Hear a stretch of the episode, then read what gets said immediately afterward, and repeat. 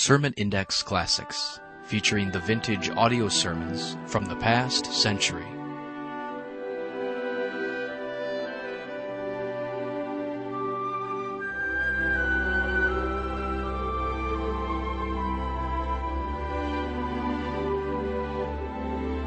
Welcome again to Sermon Index and today's program featuring some of the best sermons preached in the last century.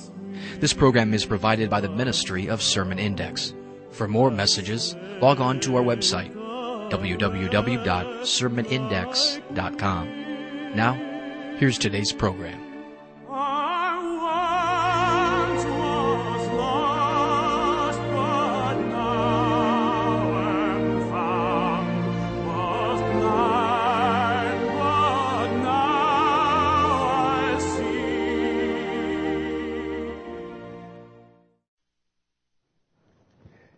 Seeing uh, and hearing Brother Bill McLeod last night.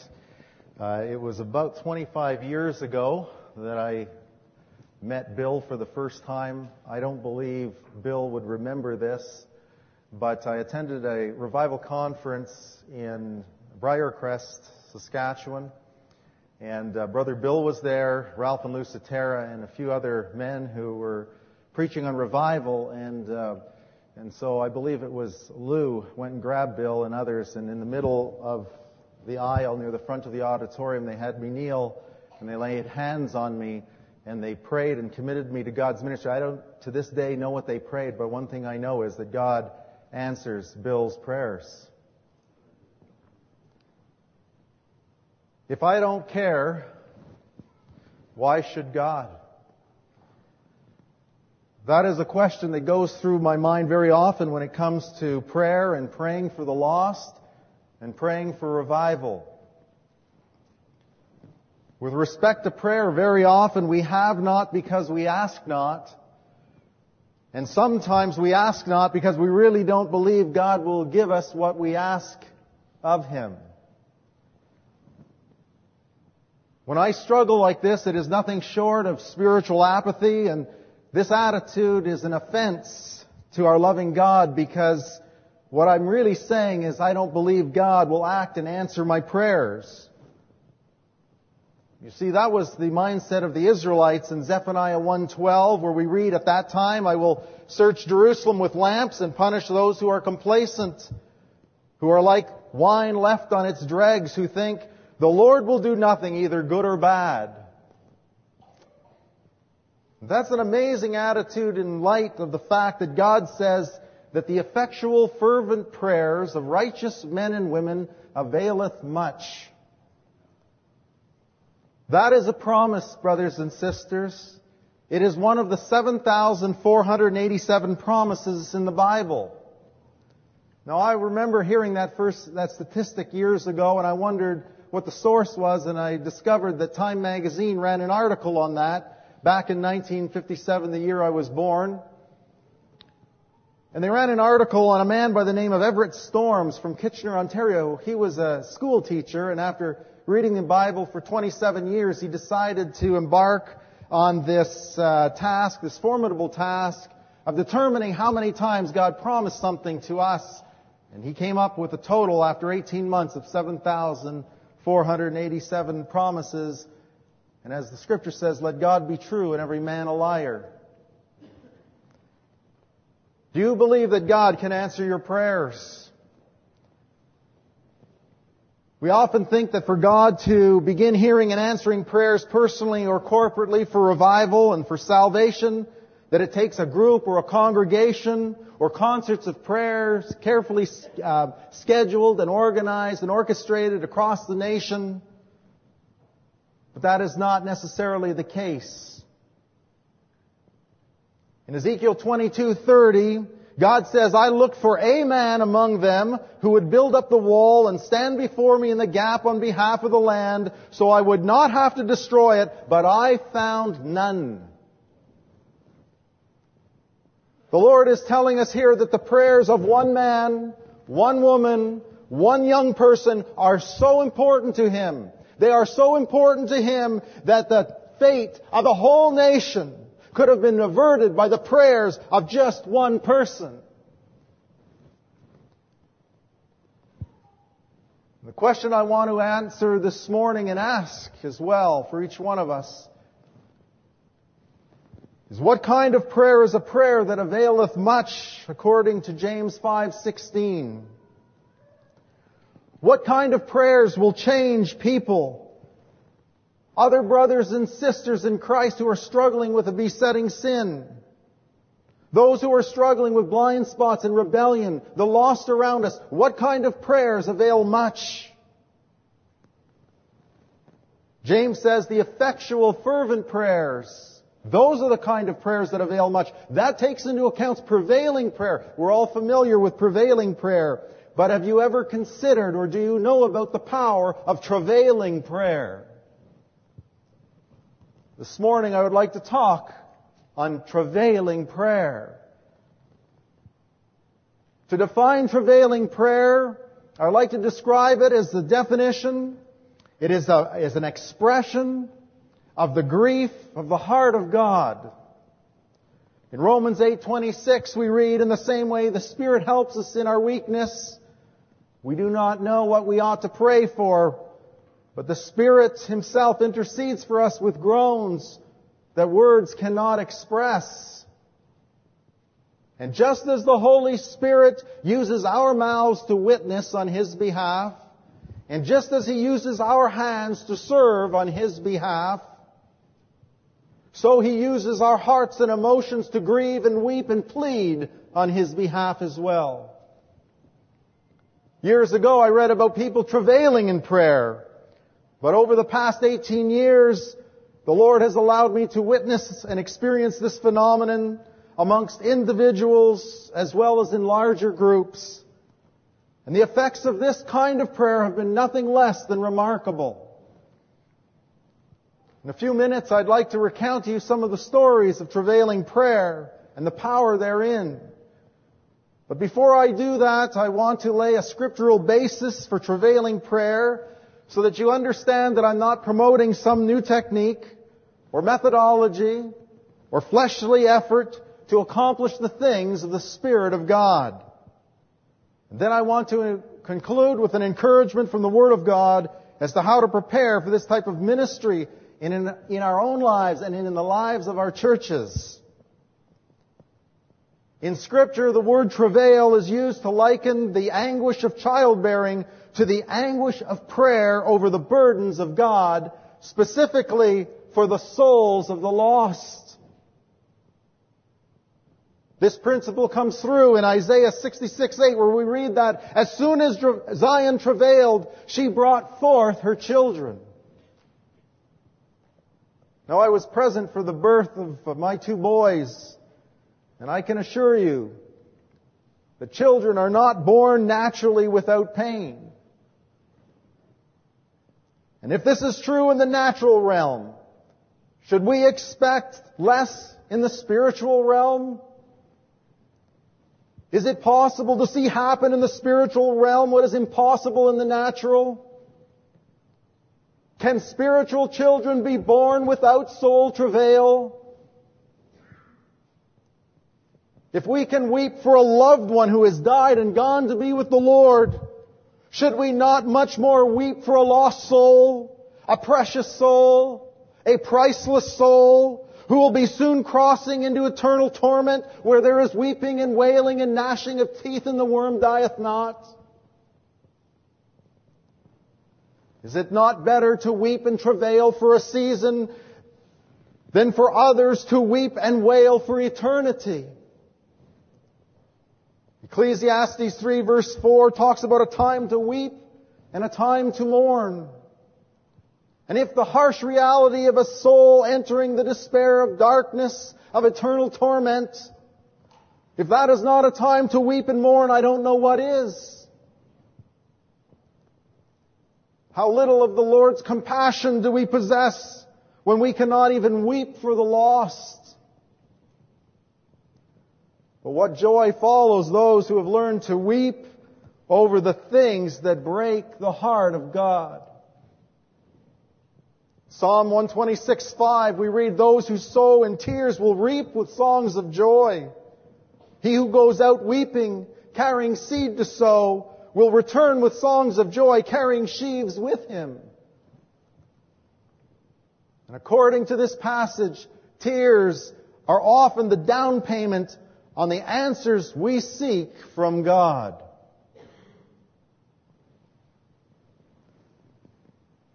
The first time ever I heard about travailing prayer was a, from a cassette tape a, a missionary from Operation Mobilization gave me. It was a tape by Leonard Ravenhill. And I remember a verse he quoted from Isaiah chapter 30 verse 1 when Rachel was pleading with Jacob, she was barren, and she said these words to him. She pled with him, and she said, Give me children, or I die. If any of you have ever heard Leonard Ravenhill preach, or you've listened to him on sermonindex.net, you will know that his words have a way of fastening themselves in your heart like barbs. And I never forgot the way he pled, give me children or I die. Not long after hearing that message, I entered the pastorate. And I'll never forget my board meet, first board meeting. They presented me with this big manual, a strategic planning manual that the board had put together with great effort and pride. Contained therein were all the things that we were telling God He was going to do for us and through us. We had the audacity to tell God how many people He was going to save each year over five years. It was a marvel to men and angels alike. And the problem was the committee had failed to read Lamentations 3:17 where God says, "Who can speak and have it happen if the Lord has not decreed it?" Despite all our good intentions and wise planning, the Lord was not following our plan. People were not coming to the Lord, and our numbers weren't increasing. And as elders, we became burdened. Burdened because we realized all of a sudden that God's thoughts were not our thoughts, and neither were His ways our ways. And then we stumbled across that sobering truth of Jeremiah 8:20 where we read the harvest is past the summer has ended and we are not saved. Since my people are crushed, I am crushed. I mourn and horror grips me. Is there no balm in Gilead? Is there no physician there? Why then is there no healing for the wound of my people? Oh, that my head were a spring of water and my eyes a fountain of tears. I would weep day and night for the slain of my people. Have you ever wept for the lost? Can you weep in light of the message our brother Edgar preached this morning in light of coming judgment? I remember when that truth finally struck us as elders. First, we grieved and wept over our own sin, and then over the lost around us. You know, I've been to many revival prayer meetings over the years, and very often revival prayer meetings involve prayers that preach at others instead of preaching to ourselves. Seth Joshua used to preach. He used to preach, Oh Lord, bend us. And a young man by the name of Evan Roberts started praying that and got convicted and he stopped short and he said this, Oh Lord, no, bend me.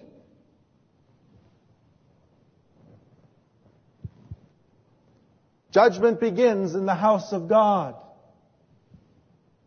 And first God had to deal with me as the pastor of that church.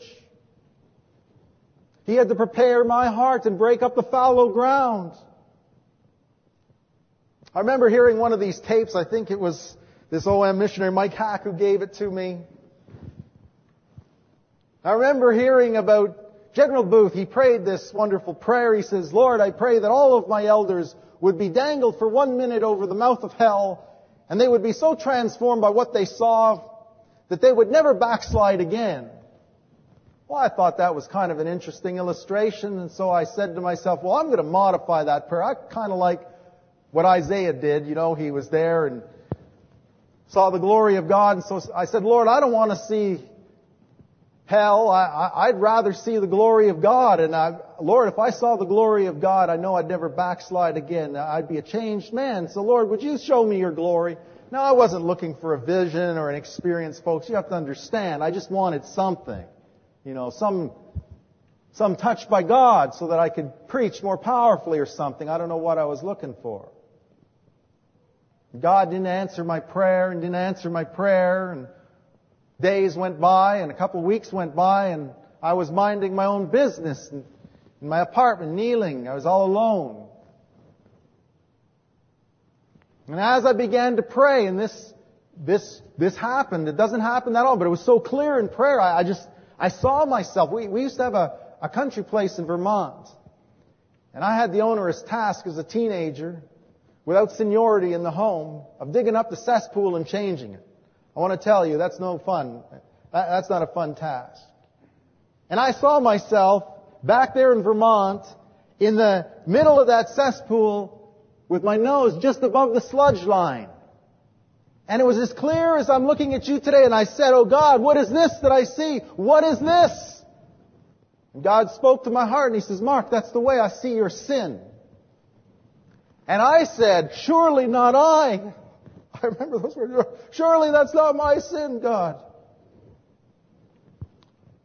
Surely, Lord, that is the sin of the prostitutes and the drug dealers down at King and Jameson in the Parkdale area of Toronto where I used to lead teams to go and we would witness to them, take them out to coffee and we'd hand out tracts and we'd share Christ with those souls. I said, that's their sin, that's not my sin. And I'll never forget what the Lord spoke to my heart. It was so clear. He says, Mark, that is your sin.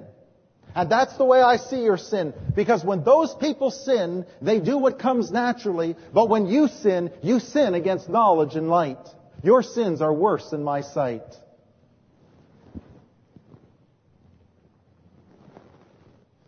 Some of you have grown up in Christian homes. Many of you, by God's grace, have been spared from many of the big sins, but I want to tell you something, brothers and sisters.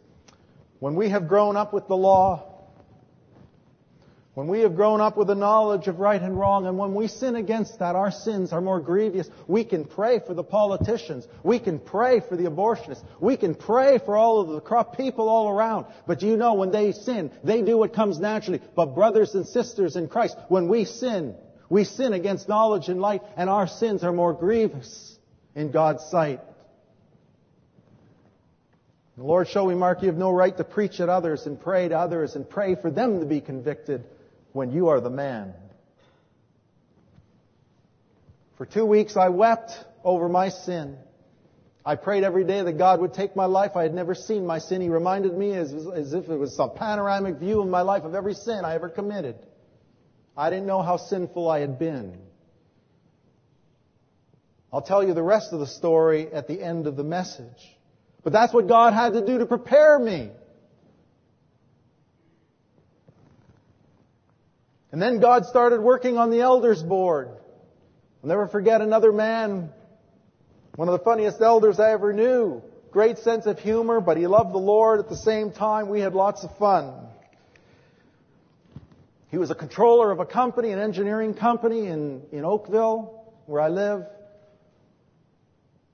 And I'd been sharing these truths. The Lord began burdening us for revival and for the souls of the lost in our church. You see, in our churches, you want to know why many of our churches don't grow? That's because we're trying to preach to corpses to make them dance.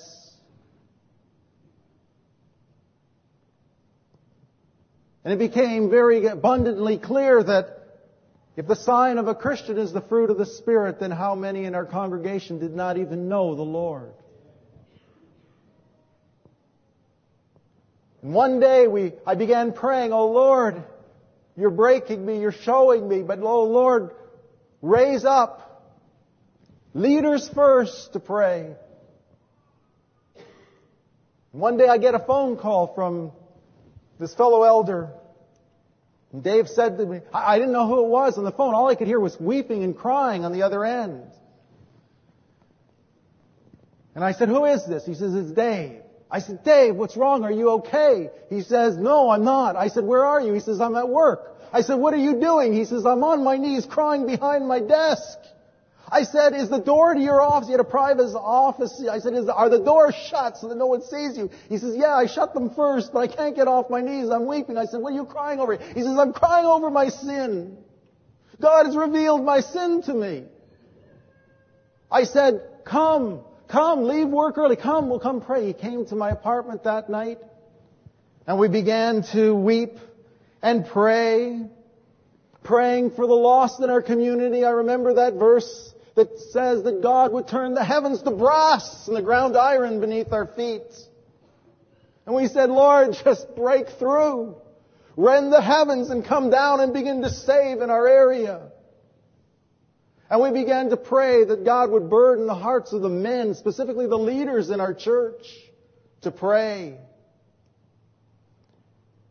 We began not long after that to experience the truth of Isaiah 66, 8. As soon as Zion travailed, she brought forth her children. I'll never forget, it was December 31st, 1992, when the Lord began to save people in the most remarkable way. Remarkable because we were not following any evangelistic technique. We were not handing out tracts or doing anything according to a plan, let alone that telephone book sized strategic plan that was an abomination to the Lord. We had stopped organizing and we had started agonizing and God came. The first clue that God was visiting us was there was, was the fact that there was this hunger this unexplainable hunger for God amongst the unsaved. I'll never forget at the back of the church one Sunday after I preached, I, this lady came up to me and she introduced herself to me. I said, Oh, I've never seen you before. Have you been uh, to this church? She says, No, I don't go to church. She says, I've never been here. I said, Why did you come this morning? She says, I have no idea. God woke me up and told me to come. I took my Bible, we sat down at a pew, and she came to Christ.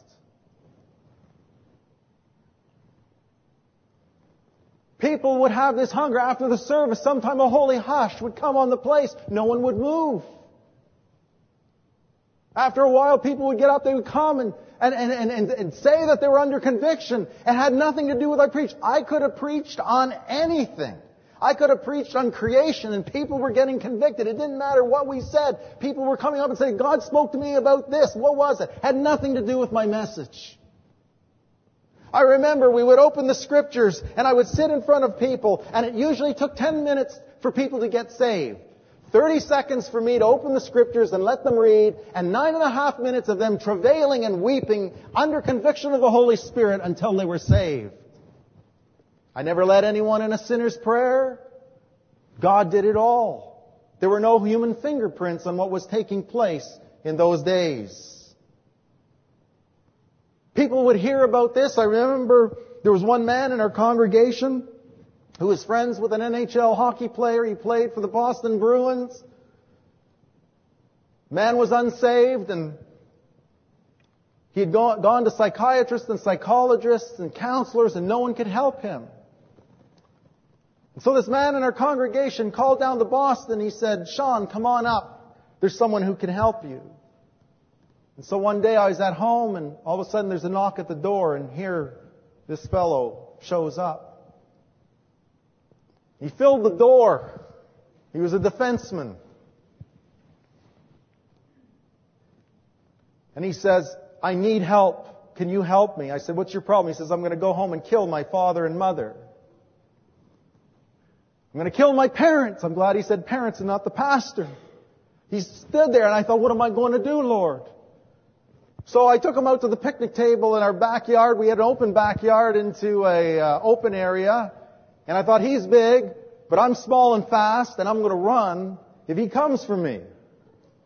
My wife quickly assessed the situation and she went up. She's a prayer warrior. She was praying for protection over me and our kids. And I said, Lord, what am I going to give this, this fellow? I don't know what's wrong. No one can help him. And the Holy Spirit reminded me something I read in my devotions in the book of Romans. To this day, I still can't remember what it was. I remember in my doors reading, I said, that's a really obscure thought. It was a random thought as far as I was concerned. And the Holy Spirit said, you get him to read beginning at that verse. I, I thought to myself, Lord, are you sure I'm listening to you? This is so random. I don't know what the, was in that passage, but he began to read. Three verses deep into the passage, he began weeping like a baby. He wept for ten minutes, got out, up saved. He began praising God in terms that I've never heard an elder pray. He began glorifying God. He stood up. He gave me a big bear hug, left the home. I never saw him again for three years. Three years later, Dick Sipley from Canadian Revival Fellowship came to our church to preach. And after Dick came to the back, this fellow approached me and he said, Mark, do you remember me? I said, no, I'm sorry, I don't remember you. He says, I got saved at your picnic table three years ago. I said, brother, what happened to you? He says, I left and God began working in me. I went back to it at my church. I was discipled. He says, I'm graduating next month from Bible college. I'm going into the pastorate.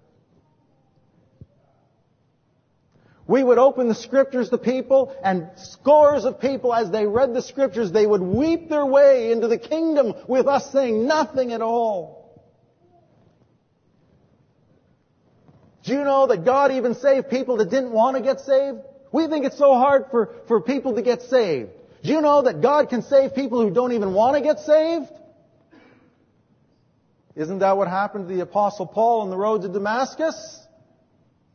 That, was that just a coincidence? No, the church was travailing on behalf of that man. Someone was praying for the Apostle Paul. They were travailing for him, and God met him.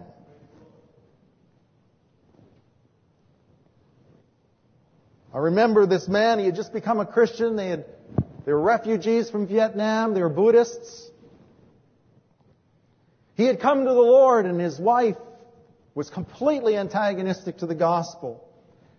And so he said to me, Pastor, if you talk to my wife, she will get saved. And I said, I don't save anybody. I don't lead anybody to the Lord.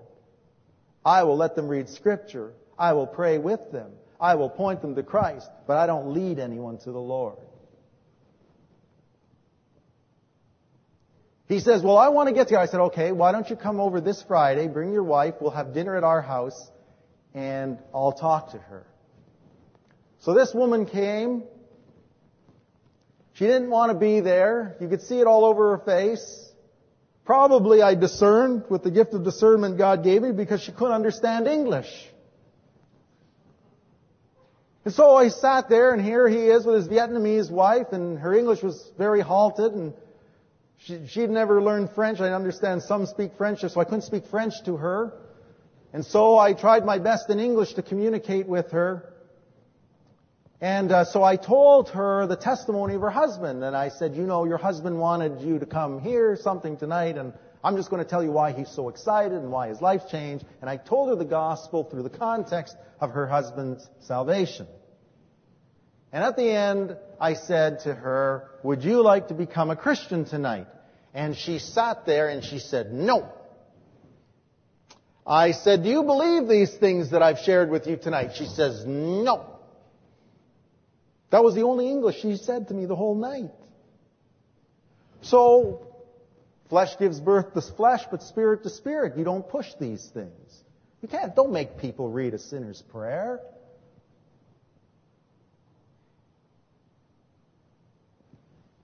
So we changed the subject, and ten minutes later, she begins to cry. She's crying at the dinner table. And I thought, oh no, she doesn't like my wife's cooking. And I looked at my wife and I thought, what did you feed her? But it tasted good.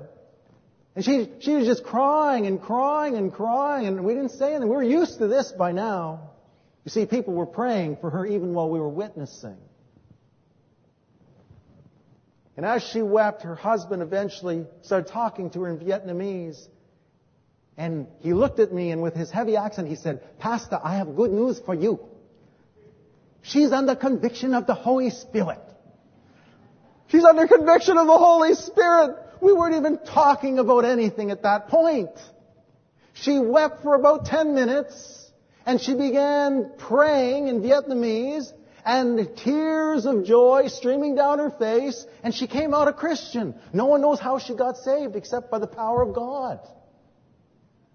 She didn't understand anything I said, but she heard the Holy Spirit speaking to her, saying, Why are you kicking against the goads?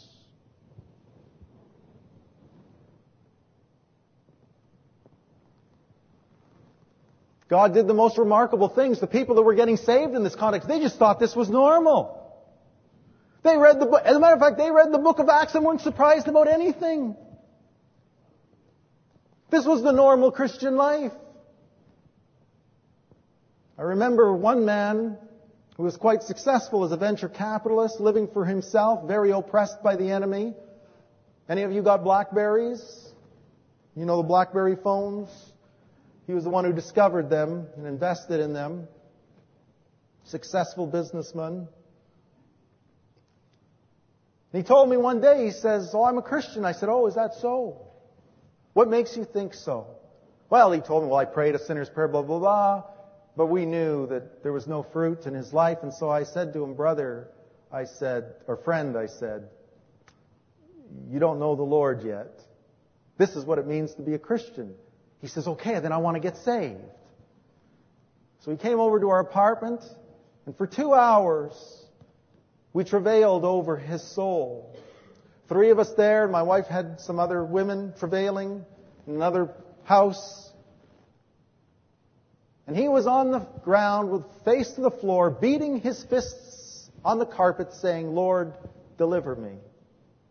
Deliver me. Get this thing out of me. Deliver me. And after two hours of travailing and seeking the Lord, he was saved. He understood the power of God because he had been rescued from the dominion of darkness and brought into the kingdom of the Son he loved. So he just understood God's power to save. And one day he and another man who had just been saved, a male mod, this guy who was a male model, we never thought, never thought he'd ever be saved because he had such a struggle with women. But God saved him and delivered him. He's celibate to this day, by the way. These two men were friends and they're saved and all excited in the Lord and they're at Morley's apartment and uh, Bill gets a phone call and on his cell and he says, hello. And the fellow said, uh, why did you call me? Bill says, I didn't call you. Sorry, you must have, there must be a mistake. He hung up the cell. He continued talking with Morley. And all of a sudden he gets the phone call again. He says, hello. The man said, why did you call me? You've called me twice now. Your telephone number of your cell is coming up on my call display. So Bill said, I'm sorry, there must be a technological glitch. I did not call you. Goodbye. And, but when he said goodbye, he said, God bless you. Hung up. A minute later, he got the third phone call from this man. This man said to him, Why do you keep calling me? Bill remembered the story of Samuel. And he said to the man, realizing that this was divine appointment because he did not call. This was of God. He said, Sir, I don't know you, but I am a Christian. And I want to ask you a question. What were you doing when God called you? The man said, if it wasn't for you calling me three times, I was trying to jump off my balcony and commit suicide. And you interrupted me three times. Bill says, where do you live? What is your name? He went with Morley. The man came to Christ. You see, folks, as soon as Zion travailed, she brought forth her children. There is power in travailing prayer. Now before I go on with more first-hand stories that have happened literally in the last three or four months, because I've noticed over the years there's seasons of sowing and reaping. Actually sowing and weeping and reaping. I've seen three moves of God in this way. I believe I would have seen more had there been humility and people believing the promises of God. But nevertheless, we're happy for what God has done and is doing. And so I'd like to go to scripture first before we continue on with stories and see that travailing was normal. We don't have time to fully look into this topic today, but for sake of time, we find that it was normal for the apostle Paul. In Acts chapter 20, 17, we read, from Miletus, Paul sent to Ephesus for the elders of the church, and when they arrived, he said to them, You know how I lived the whole time I was with you. From the first day I came into the province of Asia, I served the Lord with great humility and with tears. Most people think that they're serving God, and they only think about serving God in terms of what they do in exercising their gifts, and talents and spending of their money. But have you ever considered this morning that you can actually serve God with your tears? Ignatius, one of the early church fathers who lived at the turn of the first century, used to talk about the gift of tears. In fact, he tells us that we should pray for this great gift, that our hearts be so moved by God that we are moved to tears and that we grieve over the things that grieve the heart of God. Finney tells us that when he had no words to utter, he would only groan and weep when pleading with God about the souls of the lost. The apostle Paul lived like this. He says that he lived with them for years with tears. But he doesn't tell us what the weeping was about. But I believe a clue is found in Galatians 4:19 where he said, "My little children of whom I travail in birth again until Christ be formed in you." They were Christians, but they had fallen into legalism. I want to say something that legalism and traditionalism is deadly and dangerous because it makes a person feel spiritual even when they're not. I would rather deal with a drug addict, with a prostitute, than try to convert a legalistic Christian who thinks they're saved. Because they already got all the right answers. They have all the right theology. These people, they honor me with their lips, but their hearts are far from me. Their rules are but what? Traditions taught by men.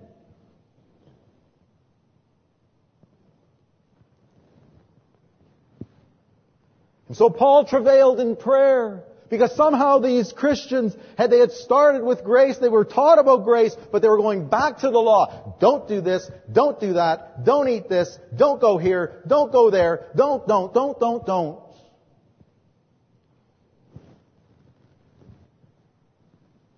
They were acting out of duty instead of devotion. They were acting out of compulsion instead of compassion. They were acting out of legalism instead of love. And he had to start travailing in prayer for them in order that the meek and the mild and the loving Christ be formed in them.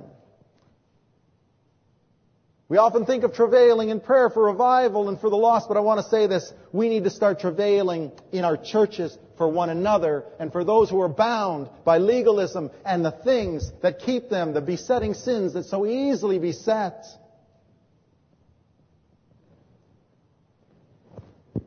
It was normal not only for the apostle Paul, it was normal for the Lord Jesus. And if it's true that we're to be imitators of Christ, then it is true. Then one of the things we should imitate in his prayer life is how he prayed. In Hebrews 5, 7, we're given a glimpse into how Jesus prayed. We read, during the days of Jesus' life on earth, he offered up prayers and petitions with loud cries and tears. Jesus himself was a wonderful example of travailing in prayer on behalf of others. Until recently, I never noticed that in the story of Lazarus and his rising from the dead, that Jesus actually started to travail before the miracle took place. Starting in verse 32 of that chapter, we read this. Then when Mary was come where Jesus was and saw him, she fell down at his feet, saying unto him, Lord, if you had been here, my brother would not have died. And when Jesus therefore saw her weeping, and the Jews also weeping which came with her, he groaned in the spirit and was troubled and said, Where have you laid him? And they said to him, Lord, come and see. And then we read Jesus wept again. Here we learn that Jesus had such a burden over, the, over this situation that he not only groaned, he actually wept. He wept tears, real tears. And he wasn't crying, folks, because Lazarus was dead, because he knew he was going to raise him from the dead. He was crying because his tears were showing the compassion for the human race bound by the curse of death from which it could not loose itself. He was crying because of the lostness and unbelief of others around him. And then in verse 38 we pick up the story. Jesus therefore again, groaning in himself, went to the grave and it was a cave and a stone lay across it. And Jesus said, take the stone away. And Martha, the sister of him that was dead, said to him, Lord, by this time he smells, for he had been dead four days. And Jesus said to her, did I not tell you that if you'd believe you would see the glory of God?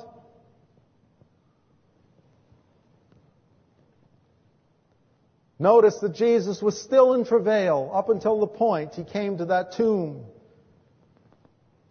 And in that state of mind, that travailing of spirit, he uttered the command for Lazarus to come forth and the miracle was accomplished. Of course, the greatest travail of all time was the travail in the Garden of Gethsemane before being crucified for the sins of the world. In Luke 22, 44 we read, and being in anguish he prayed more earnestly, and his sweat was like drops of blood falling to the ground. And what was the result of his travail? We read about it in Isaiah 53:11. He shall see the travail of his soul and shall be satisfied. Why? By his knowledge shall my righteous servant justify many. And folks, it's not just the fact that Jesus died that saves people. Have you ever thought of that? It's not just the fact that Jesus died that saves people. It is the fact that He travailed in His soul, that salvation has been brought to you and me and to those who will come to know Him. And in case we question this, the Lord reinforces this point in the next verse in verse 12 of Isaiah 53. We read, And He bore the sin of many and made intercession for the transgressors. Is it any wonder our evangelistic techniques are so anemic? Is it any wonder that some of the stats in our evangelistic crusades are that only 2% darken the door of a church a year later after praying a sinner's prayer?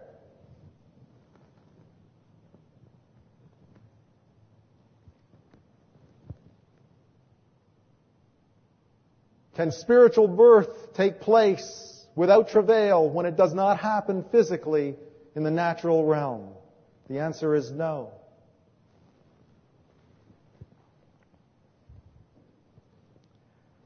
And as Christians, as pastors, as churches, we cannot minimize the importance of travailing for the purposes of bringing about salvation to the lost and revival amongst God's people. That is why we read in Joel 2:17, let the priests, you know we are a royal priesthood, all of us here today. You are a royal priesthood. I am a priest along with you, according to 1 Peter 2 9. Let the priests who minister before the Lord weep between the temple porch and the altar. Let them say, spare your people, O Lord. Over the past six months, the Lord has in a new way impressed upon our church fellowship the importance of travailing in prayer. I'd like to share with you some recent stories. There are so many that I would run out of time, and I'm going to try to uh, keep um, to my time frame here. But the Lord began to burden first the sister and then others in our church about the meaning of travailing prayer. And in our prayer meetings, by the way, almost everyone who comes on Sunday also comes to prayer meeting. And sometimes more prayer is done on Sunday than on our Wednesday prayer meeting because usually people don't leave until around 10 o'clock at night. Now it's a little easier because we've started a new work and we're meeting in a home, so I understand that the venue and the logistics are a little different than when I had a church in a church building. But we began to travail, and people began to travail in spirit and to seriously seek the Lord. And so God sends people in the most miraculous way to be saved. One man by the name of Ariam from Colombia, Spanish speaking fellow, one day, through an interesting set of circumstances, he shows up. I preach the message, and then we go and we have potluck every Sunday. And then all of the one another's, you know, all the one another's in Scripture, you know, pray for one another, encourage one another, bear one another's, all the one another's, they wonderfully take place that I don't have to orchestrate or organize it. It just happens. And so he made his way over to me and he said, I have some questions about this book. Can, can you tell me what, what it says? And I shared very simply the gospel with him. And he looked at me and he said this. He said, I have been to mosques, I've been to Hindu temples, I've been to Buddhist temples. I have been to the Mormon temple, I have been to the Jehovah Witness hall, I have been to many churches. I have been seeking for the truth for years, but I want to tell you something, Mark. I don't even need to know whether you're telling me the truth today because I can feel it in my heart because of the love. And what he was learned soon to realize was the power of the Holy Spirit because of the prayers of people in another room praying for him to get saved. Is that not what Jesus said? By this shall all men know you are my disciples. What? If you have love one for another. And that love is never there unless there's the unity and the power of the Holy Spirit present as well, brothers and sisters. And so I shared the gospel. And of course, remember, I don't lead anyone to Christ. The Holy Spirit does that. And he left, and that night, in the quietness of his own room, he got saved. Wonderfully saved. He was so excited that on prayer meeting, he didn't know any different. You see, he hasn't been taught that you gotta come to a church where it's seeker sensitive or user friendly. By the way, stop being seeker sensitive and user friendly, won't you? Jesus is the sensitive seeker. We don't have to be. We just have to love people and speak the truth in love the only thing that counts is faith expressing itself through love. We can have all the theology, but just make sure when we preach it, we have love in our hearts. The Lord will take care of the rest. So of course he had not read the church growth manuals, and so he figured he'd bring his two unsaved brothers to Wednesday night prayer meeting, where we pray, and it's not an organ recital as our brother shared the other night. We get down to brass tacks. We never know how long we're going to pray. We just let the Holy Spirit lead that. And he brings his two brothers, and both of them, 19 and 20, they had experienced demonic experiences when they were younger. They told me that the devil had appeared to them and he had marked their family, and their family had been involved with witchcraft and all kinds of stuff in Colombia. And so the younger brother began to pray. I mean, you can't even get Christians to pray in a prayer meeting, and he's not as saved, and he's oppressed, and he starts to pray, and his prayer was anything anything but theological It was actually heretical. I had to stop him in the middle of his prayer. But I did it in love. And I said, friend, you're here to learn. Just listen to the way we pray. And I'm under my breath, I'm, I'm thinking, stop praying heresy. That's okay. You know, that really threw a wrench because, you know, you talk about grieve the Holy Spirit. I could really feel there's a spiritual battle there because when he was praying, it was a demonic type prayer. It was very unsettling, to say the least.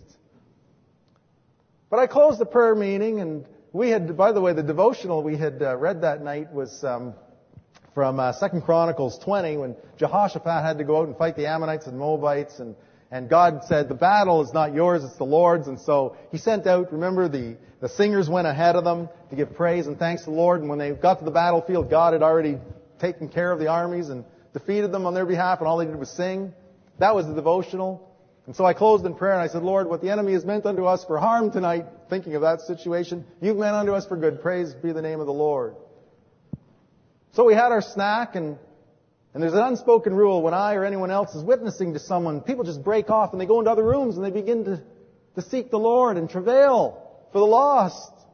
So here I am sitting with this young man and as I'm sitting there, he's going in, his face is going into contortions. He was demonized, possessed, whatever you want to call it.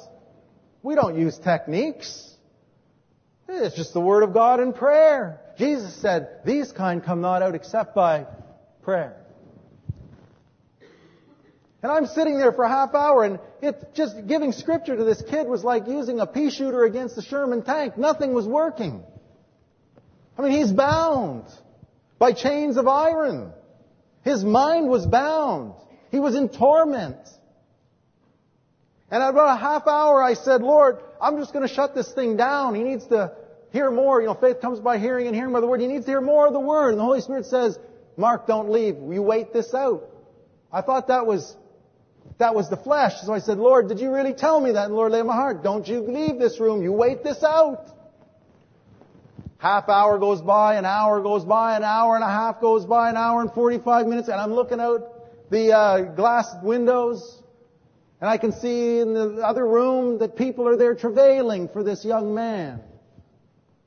And all of a sudden, one of our new brothers, the new convert, who was a Christian but he wasn't born again, and then realized he needed to get born again. And he got saved earlier this year, but the Lord's, the Spirit of the Lord is on him. And he remembered the devotional that I shared in Second Chronicles, and I could hear him sing. He began to sing, I love you, Lord. And as soon as he got halfway through the first verse, the Spirit of God descended on that young man, delivered him and saved him, and he wept tears of joy and rejoiced in the Lord, and he was delivered. Travailing prayer. His brother likewise was oppressed, but he was not repentant, and I told him, you can't come back here anymore until you repent of your sin and allow God to deliver you. You come to faith in Christ. I said, when you're ready, you come back, but not until then. It's too unsettling. Very terrible present. Matter of fact, twice when he came, our recording stopped right in the middle as soon as he walked in. Very demonic presence. A few weeks ago, that young man came back, but no one saw him come in. He stayed in the hallway near their grandfather clock, and no one saw him because we were, I was teaching in our living room. But one of the ladies in our church who travails in prayer, immediately the Spirit of God told her, without her knowing, that man, you pray for his salvation. You pray for Andres' salvation. She got up to leave to go up to the third floor to get alone to pray. And there he is in the hallway, and she knew that it was the Spirit of God. She went up and she began to travail for him. And right after the message, he came to me, he says, I need to get right with God. I said, where would you like to talk? He says, let's go down to the lake, Lake Ontario. Let's go down. I just want to be alone. So we went down, and while we went, all the brothers and sisters, they began to weep for his soul. For two hours, they wept for his soul. And at the two hours, God saved him. Right there on the park bench, saved him and delivered him. I said to him, Andreas, do you realize that we love you very much? There's other brothers and sisters right now who are praying for you. They're your family. We love you. He says, let's go and see my brothers and He, by the way, he was a semi-professional soccer player he was coming up to Toronto to work for, hopefully play for Toronto FC. He says, our semi-professional in Colombia will kick you guys up here, he said. He got saved and God changed his plans and now he wants to be a medical doctor. But you know, he came through the front door and he saw everyone tears. People were still weeping as we walked in. Weeping. His brothers weeping for him. Everyone embraced him, hugged him, welcomed him into the family of God and the travailing was over.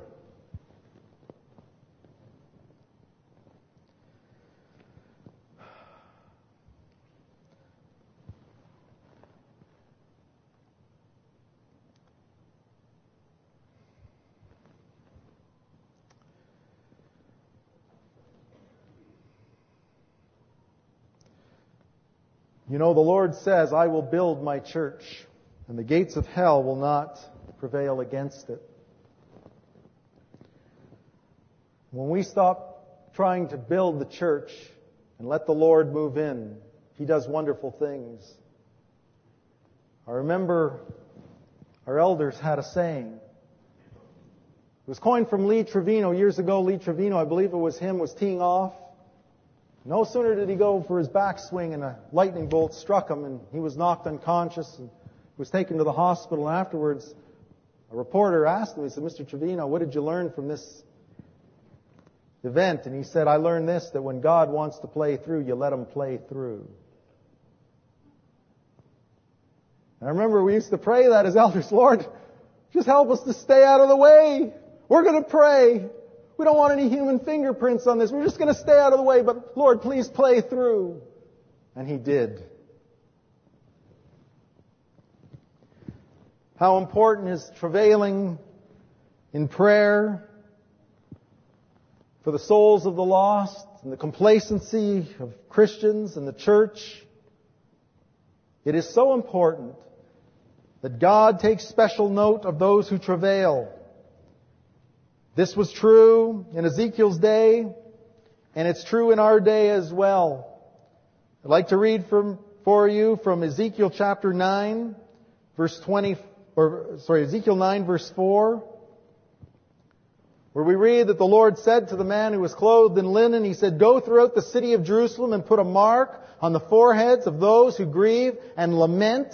And in the authorized version it says literally, for those who sigh and cry for those who sigh and cry over all the detestable things that are done in it.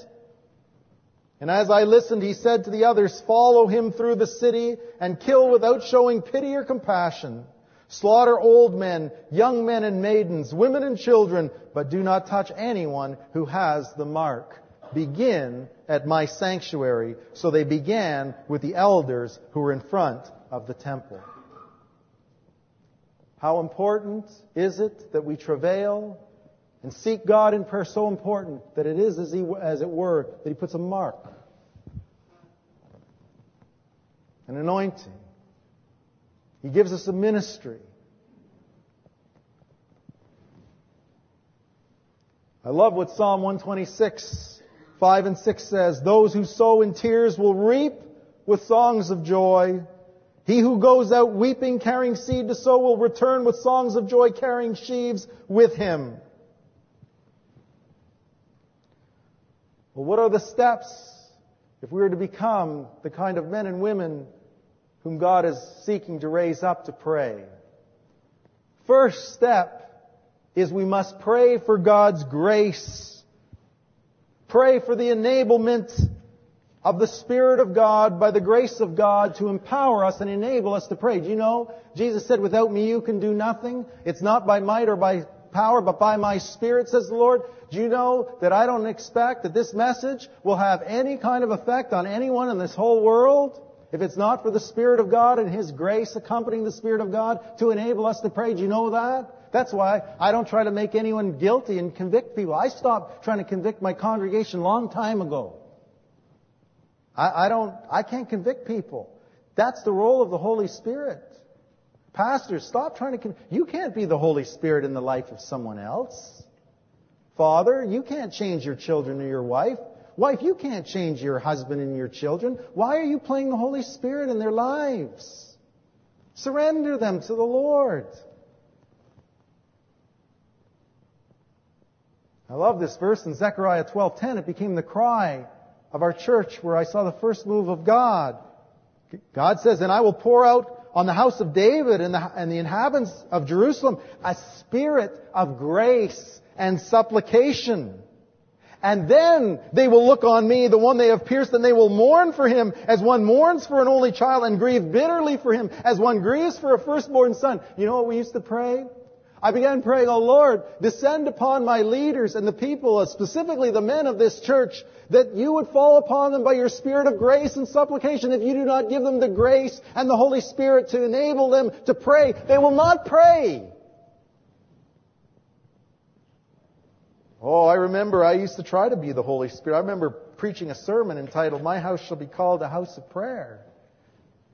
Boy, you could smell the fire and brimstone coming off that message. We used to have eight people in our prayer meeting up until that message, And I thought, now we're going to pack them out. I'm going to start selling tickets, be standing room only. Oh, it was a wonderful message. And that Wednesday, I went there prepared for a big crowd, and actually, the attendance didn't grow, did grow. It went from eight to nine. One person. One poor, convicted, battered soul. And the next week, the conviction wore off, and she didn't come back. We were back to eight. But when we realized that this was a work of the Holy Spirit and the grace of God, three of us as elders began praying. Three months later, out of the clear blue, 17 men approached us in the congregation under deep conviction of the Holy Spirit, and they said, we want to pray like you men. We want to begin having prayer, cottage prayer meetings like you elders do. How do we pray? And the Spirit of God convicted them. And now we had 20 of us praying. And then the wives came to us. I, this, this, was shocking. They, the wives came, and I thought these were the spiritual women in our church, and they said, guess what? We want to start our own ladies' prayer meeting. I said, why? They said, our husbands are leaving us in the dust spiritually. Isn't that a great problem to have in church? When the men leave their wives in the dust spiritually? And so the women began to pray and began to travail too. And then three months later, God came and began saving. We saw 14 weeks without a break where God saved people every week in the most remarkable ways. Most remarkable ways.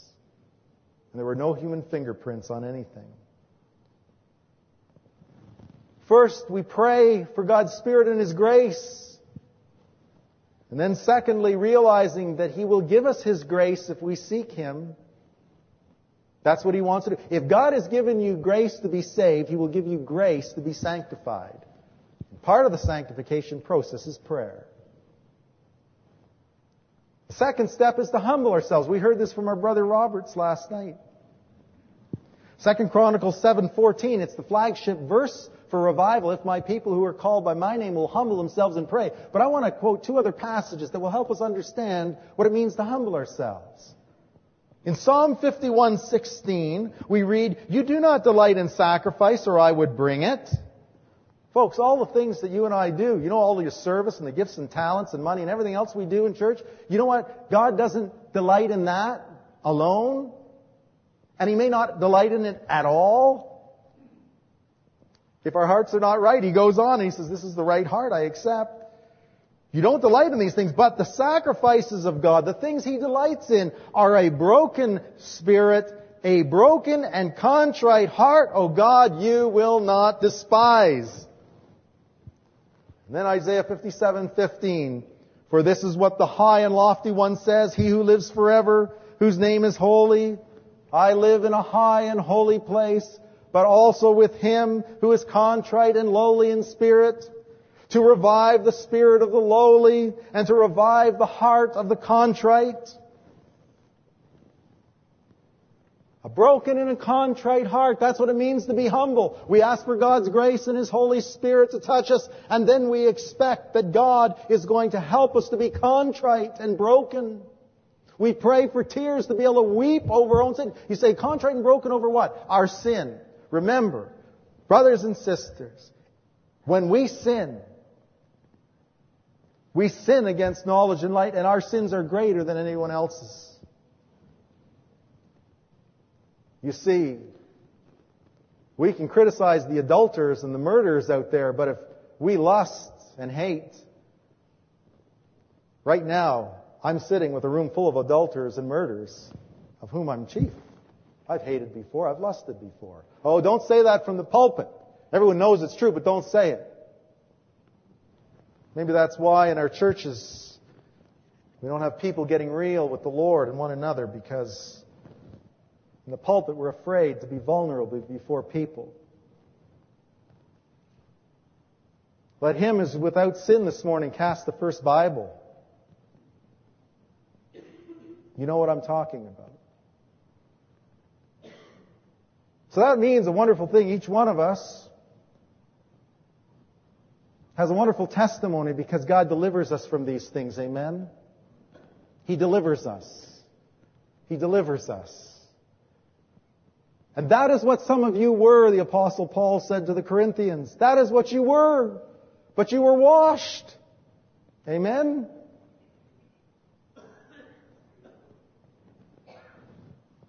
And then when we're broken and contrite over our own sins, then we can break over the sins of others and weep for them and see God move in their hearts. I started telling you the story of what happened to me after two weeks of weeping over my own sin. And then one night I came home and I was distraught. I said, Lord, you can never use me again. The realization of my sin is overwhelming. And I got down on my knees and I did a Bible roulette thing. You ever do Bible roulette? You just kind of flip and point. And I did that. I turned to Micah chapter 7, verse 18. Who is a God like you who pardons sin and forgives the transgression of the remnant of his inheritance? You do not stay angry forever, but delight to show mercy. You will again have compassion on us. You will tread our sins underfoot and hurl all our iniquities into the depths of the sea. You will be true to Jacob and show mercy to Abraham as you pledged on oath to our fathers in days long ago. And with that, the tears of sadness turned to tears of joy as the love of God was shed abroad in my heart according to Romans 5, 5 by the Spirit of God. And I wept because I now understood how much God loves us. He's calling us to humble ourselves today, not to come before an angry God who's going to judge us. If He was that way, none of us would be here this morning. He's slow to anger, abounding in mercy, Moses wanted to hear the Lord. He goes up and he's going to get all the laws, all the do's and don'ts so he can be a good Christian, right? And God proclaims his name, the Lord, the Lord, the compassionate and gracious God, slow to anger, abounding in love and faithfulness. That's who you come to today. Moses says, Oh, God, if you don't go with me, I won't go. I want you to, I want to see your glory. Cause your glory to come in front of me. And what did God say? Oh, Moses, you don't know what you're asking for. Just knowing my glory and my holiness isn't going to get you anywhere. You're going to feel like nothing. You're going to be less than nothing. Moses, here's what I'm going to do. And we read in the passage that God caused all his what? Goodness his goodness to pass in front of him. When the kindness of and love of God our Savior appeared, He saved us. Is that not what Scripture says? I want to say something to you preachers. If we don't preach the love of God and balance the love of God with His judgments, you're not going to see anyone come to the Lord.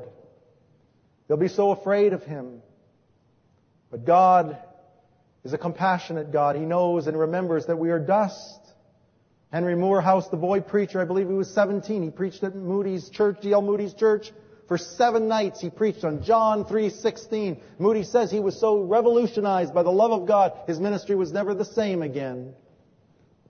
You say, Mark, you, do not preach hell? Do not preach hell? I, sh- I sure do. But I speak the truth in love. And as our brother Edgar said this morning, judgment is God's last way, His last way of averting us from certain destruction. But until then, He's extending His arms like that, the, the father of the prodigal son. Every day He's there at the road looking to you. Will you come to Him today?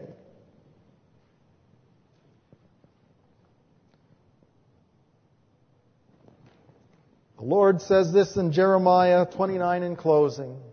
For I know the plans I have for you, declares the Lord, plans to prosper you and not to harm you, plans to give you a hope and a future. Then you will call upon me and come and pray to me, and I will listen to you. You will seek me and find me when you seek me with all your heart, and I will be found by you, declares the Lord, and will bring you back from captivity. Some of you are in captivity today and in bondage to sin. But I want to tell you something. We preach so often the ministry of Christ and the finished work of Christ at the cross, and it stops there, but I want to tell you. With the work of Christ comes not only forgiveness, but freedom on the other side of the cross through the power of the Holy Spirit. I've mentioned before, and I'll say it again, The symbol of the Christian faith is not just an empty cross, it is an empty tomb and an occupied throne. That power is like the working of His mighty strength which He exerted in Christ when He raised Him from the dead. We often talk about, I'm crucified with Christ. Don't, that's true. But realize that He raised you from the power of sin and death through the power of the Holy Spirit who now lives in you if you believe. It is for freedom that Christ has set you free. Galatians 5.1. Do not be burdened again by a yoke of slavery. You will know the truth, and the truth will set you free. What's the truth? The truth, the power of God through the Holy Spirit will raise you, and by His grace will keep you.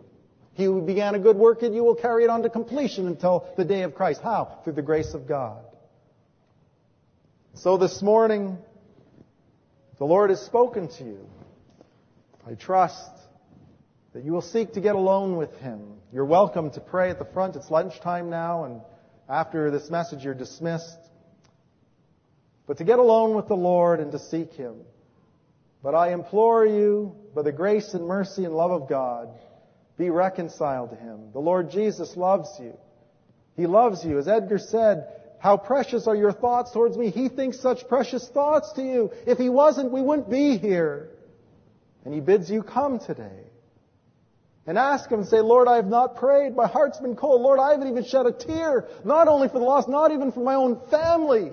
When was the last time when someone was taken in a sin? Those of you who are spiritual, go and restore such a one in a spirit of meekness, lest you also be tempted. You say, well, how am I going to be tempted with their sin? I don't sin like that. You know, the temptation is not the temptation for their sin. It's a temptation of pride or arrogance or harshness. You know the Lord has done a work in your heart when you can kneel beside a brother and sister who's fallen and struggling, and you can hold them by the hand and pray for them and weep over their sin. When you can get on your knees and weep for the lost. When you can get on your knees and weep before you preach.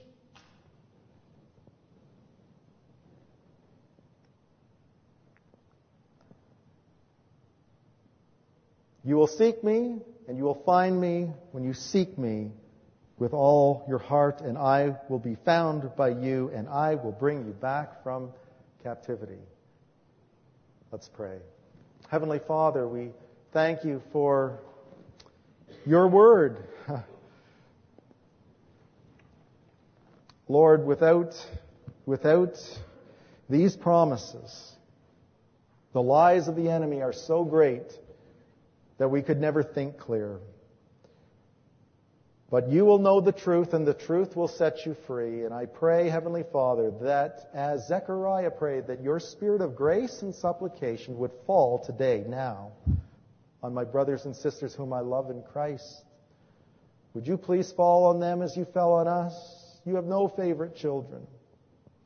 Fall on them, whether it's now, whether it's in an hour, whether it's tonight, whether it's next week. Fall on us. Oh God, raise us, raise up a people of prayer. Raise us up to pray and to travail in prayer. For only then will we produce children, spiritual children. Thank you, Father, that this is your work, not ours, else we'd be proud. We thank you. Without you, we can do nothing. Thank you that you will give us this grace that your Holy Spirit to accomplish what only you can accomplish for the honor and glory of your name and for everlasting results. We pray these things in the name of our wonderful Lord and Savior, Jesus Christ, whoever lives to intercede for us, and He's praying for us now that we would submit to Him. We thank you, Heavenly Father, in the name of your Son. Amen. Our prayer is that you have been blessed and encouraged by this sermon. To download full sermons, go to our website, www.sermonindex.com. You can contact us through the website, and please share a testimony of how this sermon has ministered to you.